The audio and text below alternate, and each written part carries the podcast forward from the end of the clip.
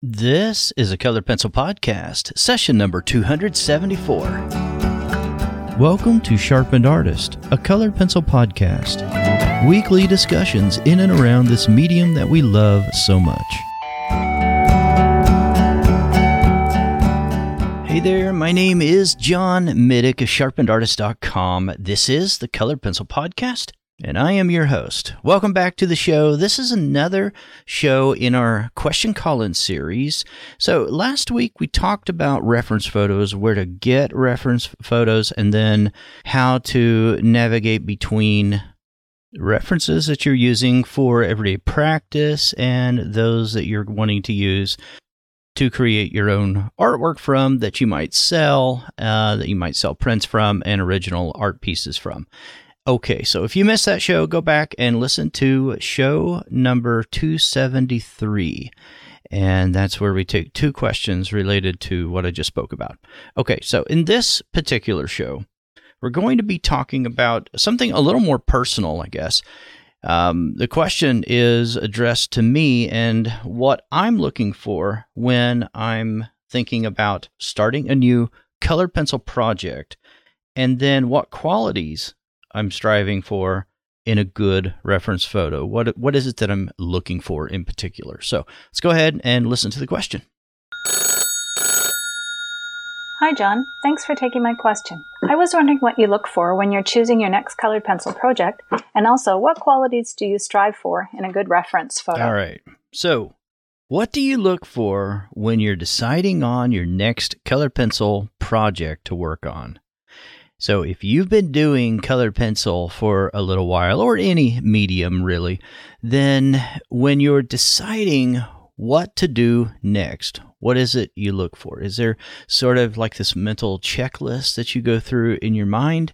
And uh, if so, what is that? So, I'm, I'm going to talk a little bit about what I'm looking for when I'm trying to decide on my next project. And then we'll move on to the second part of the question, uh, which is what qualities uh, are we uh, striving for in a good reference photo?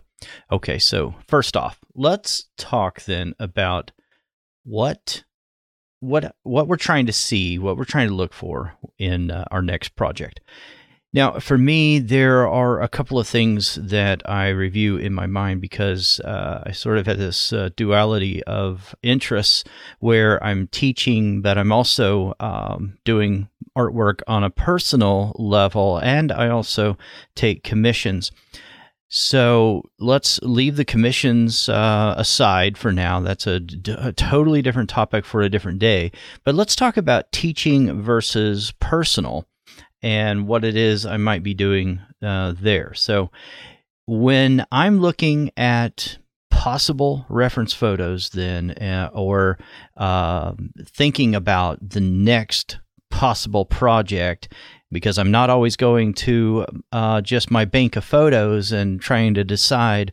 Uh, from there, what my next project will be. Sometimes the idea precedes whatever reference photo uh, I may have. And then because of what I'm wanting to teach or what I'm wanting to draw, I may go out and take those specific reference photos. That's usually the way I do it.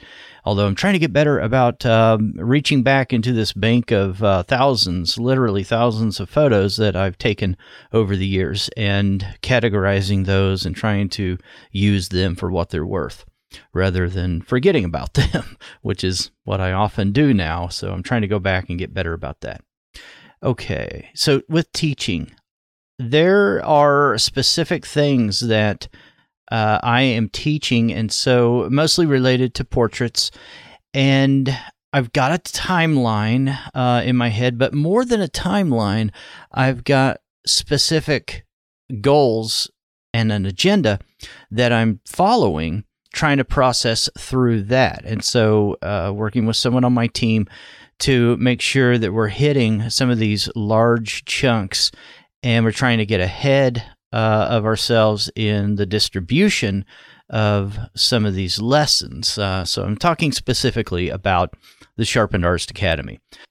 So before we put out any lessons, we already know what we're going to be teaching. And so I'm looking specifically for some references that will help in that regard, or uh, I've already got the concept that I want to teach, and so I'm going to just create the references that I need with my own camera. And so I've got to set all of that up. Uh, it's usually written out ahead of time in Asana. We use Asana to plan all those things. Okay, so let's lay teaching aside and let's look at uh, a personal project because I think that would be more relatable to what you're asking and anyone else probably listening today. So, if it's a personal project, and I did have a, a pretty lofty plan uh, for 2020, and probably like a lot of plans that many of us had in 2020, they just kind of got brushed to the side in light of so many other more immediate things that uh, came up right this year.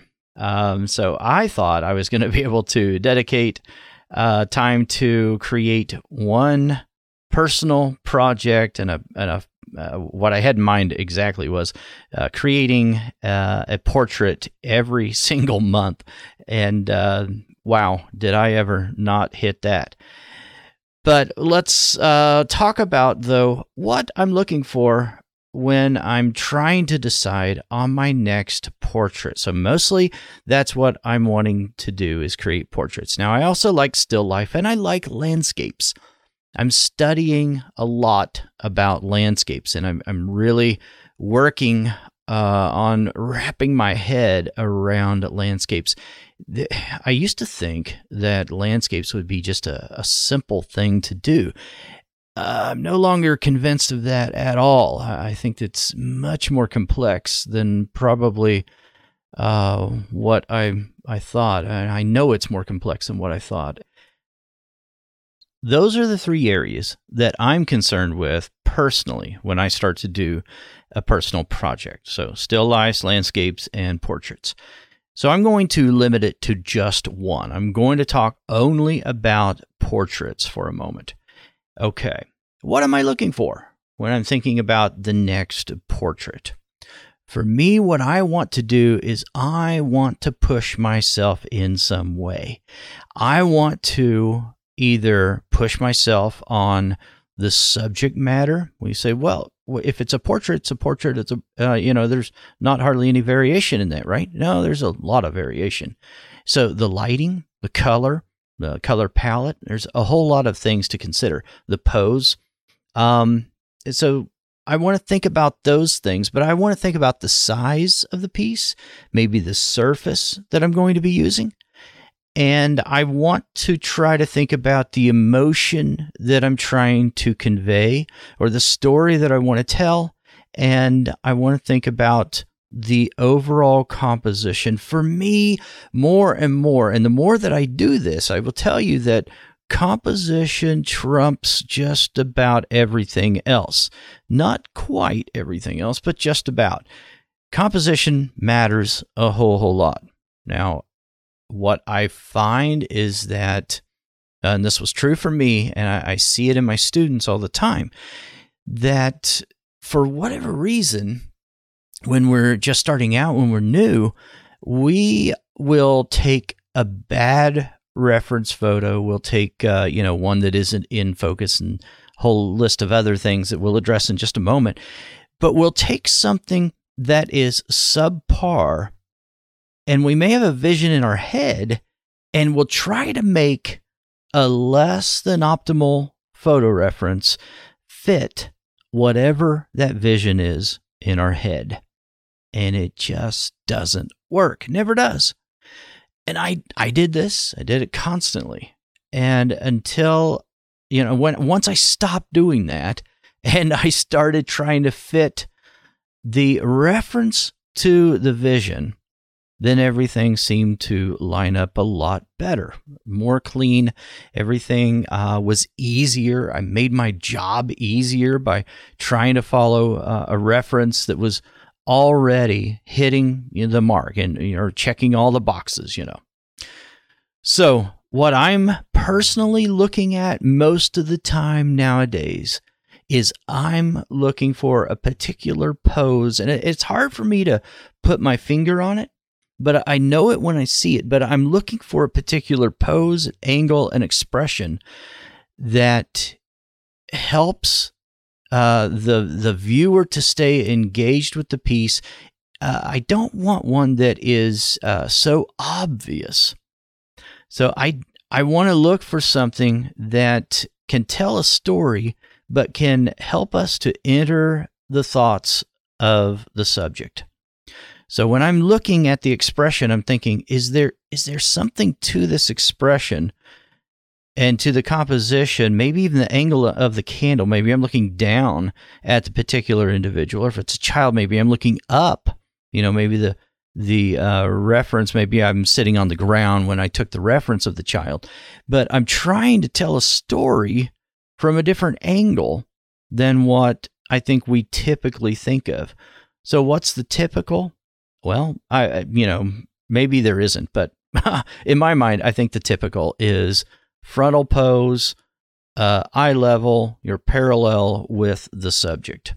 What I'm trying to look at for myself personally when I'm doing my personal projects is I'm looking for a particular angle and pose and the position of the camera. Remember, the position of the camera is where I have my two legs most of the time. Where am I positioned in relationship to the subject matter? And so, if my subject, if my person that I'm taking um, a reference of is in a particular spot, is that going to help me to develop a story? And so, what do I mean by a story? Is there something compelling about this particular pose or angle? And if it's if it's not all that interesting, then I may not have enough motivation to even finish it, right? I may not have enough motivation to, to start it and to begin uh, doing the project. So I'm looking for something that gets me excited and makes me want to complete this project. And most of the time nowadays, I'm looking for a, a turn uh, in the subject. I'm, I'm looking for a turn in the head, uh, commonly referred to as like a three quarter angle of uh, the head, that type of pose. But I'm looking for something in the subject that, uh, you know, uh, some people just have a melancholy face. Some people have a very pensive kind of look, right? Some people, um, you know, some subjects that you may take pictures of, they're they're pretty. Uh, you just you look at the the face and there's there's a blank expression and there's not a whole lot that will draw me in and make me think and wonder about maybe what the person is thinking.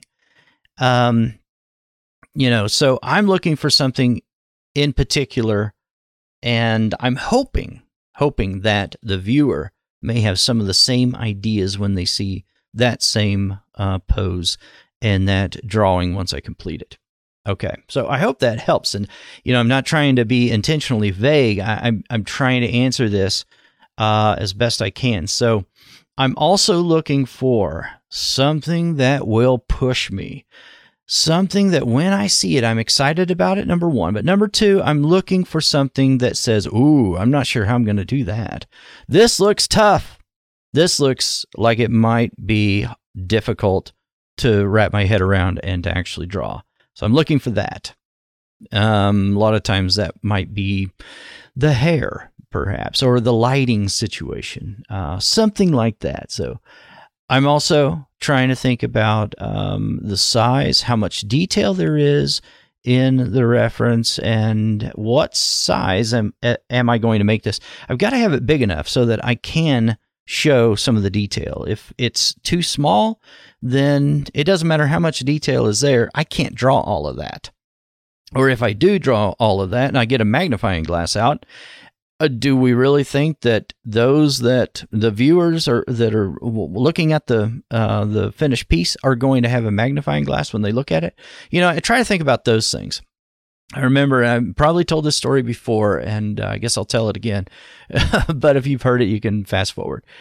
I remember early on, I submitted a piece to a show, and it was it was tiny, itty bitty, and I put all kinds of detail in there, you know. And it was a a, a photo reference uh, that I had taken, and it wasn't all that good either. It was a little out of focus. But it was of my daughter and it was like her uh, fifth birthday something like that. So she's you know it's um, uh, let's see about midway to her waist or something like that and the cake is there table. She's got her hands up and she's blowing out the ca- the the, the uh, candles. And i've got all kinds of detail in there. Well guess how big that is? The largest side of this uh, particular surface was four inches well, how much detail you think can go into four inches? Not much. So it was uh, pretty pretty big disaster.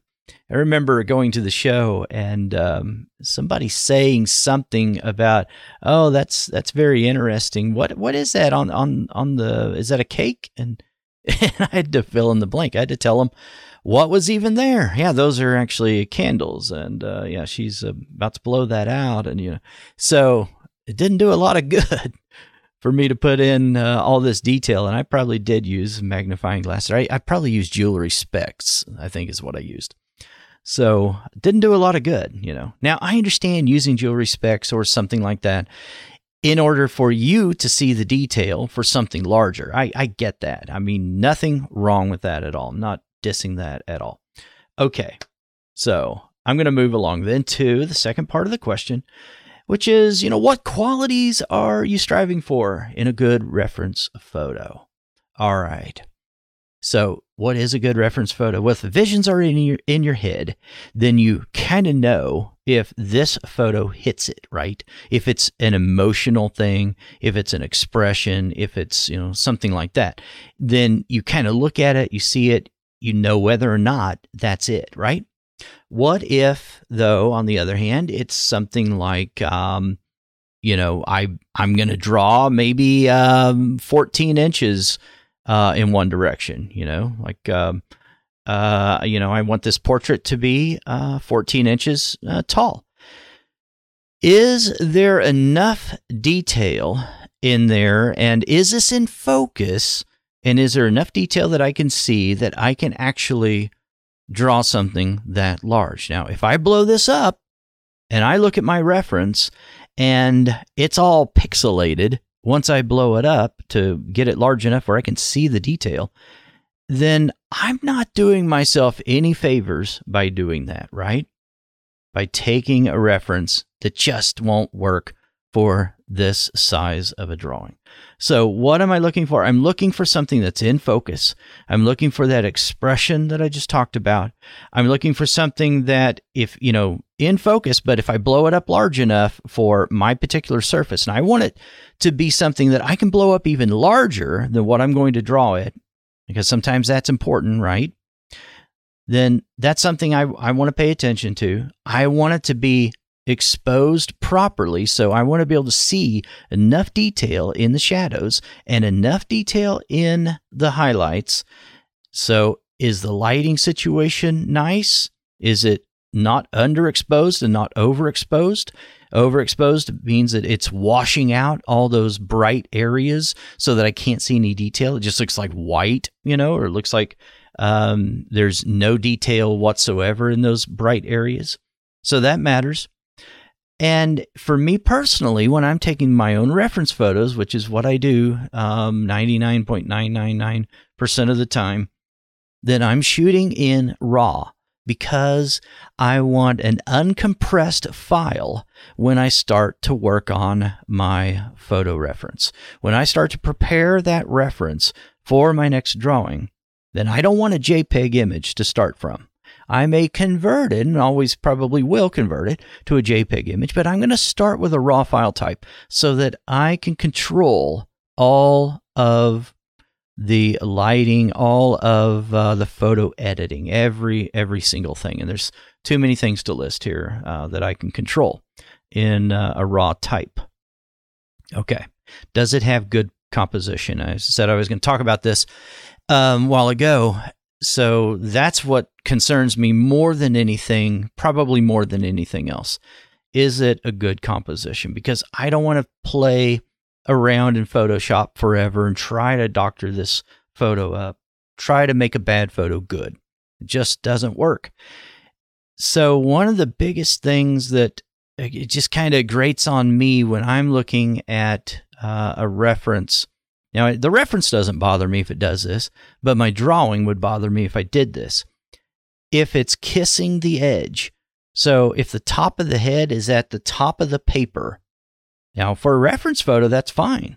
But when I draw that image, I don't want to draw uh, that image where every you know the ears and the top of the head and the bottom of the chin maybe something like that is touching the edge of the paper or the edge of the mat if you get this framed right? Because that's um, disturbing for lack of a better term. I mean it's not disturbing but it's it's something that kind of just bothers us when we look at something and say ah there's not enough room there.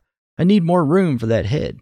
It's even better if you cut the head off, if you go a little beyond and cut some of the hair off, than it is to just go up there and just barely kiss the edge of the paper, you know, the edge of the composition. We don't want to do that. I don't want to do that. And so if it comes uh, something that is uh, not coming naturally to you, if it's difficult, then think about the rule of thirds or the golden ratio, uh, any of those kind of things to help you with understanding what good composition is. And if you follow some of those things, then you should be okay. Some things I'm not going to be real overly concerned about, though, in a reference photo um, are the colors. Uh, that doesn't bother me so much. I want to make sure that uh, the values are are good. So if I have a good tonal range of values, then uh, the colors I can always change, and that that's something that is not a primary concern at all. All right. Well, I hope that helped. This is a quicker answer to this particular question, a quicker show than uh, as well. If you would like to get your question featured on the show, all you have to do is go over to sharpenedartist.com slash podcast and click on the banner over on the right hand side. It says send voicemail. When you click on that, you'll get a little pop up says send a voicemail to John or voice message to John. Hit start recording. You can re record, you can cancel, you can uh, listen to it before you send it. I would appreciate that if you want to call it in on your cell phone. Uh, you can always just wrap it up in uh, a voice message and email it to me, podcast at sharpenedartist.com, or call the number 513 301 0005. This is a weekly show, and I'll talk to you again next week. Until then, stay sharp. Thanks for listening to this week's episode. All the show notes can be found at www.sharpenedartist.com.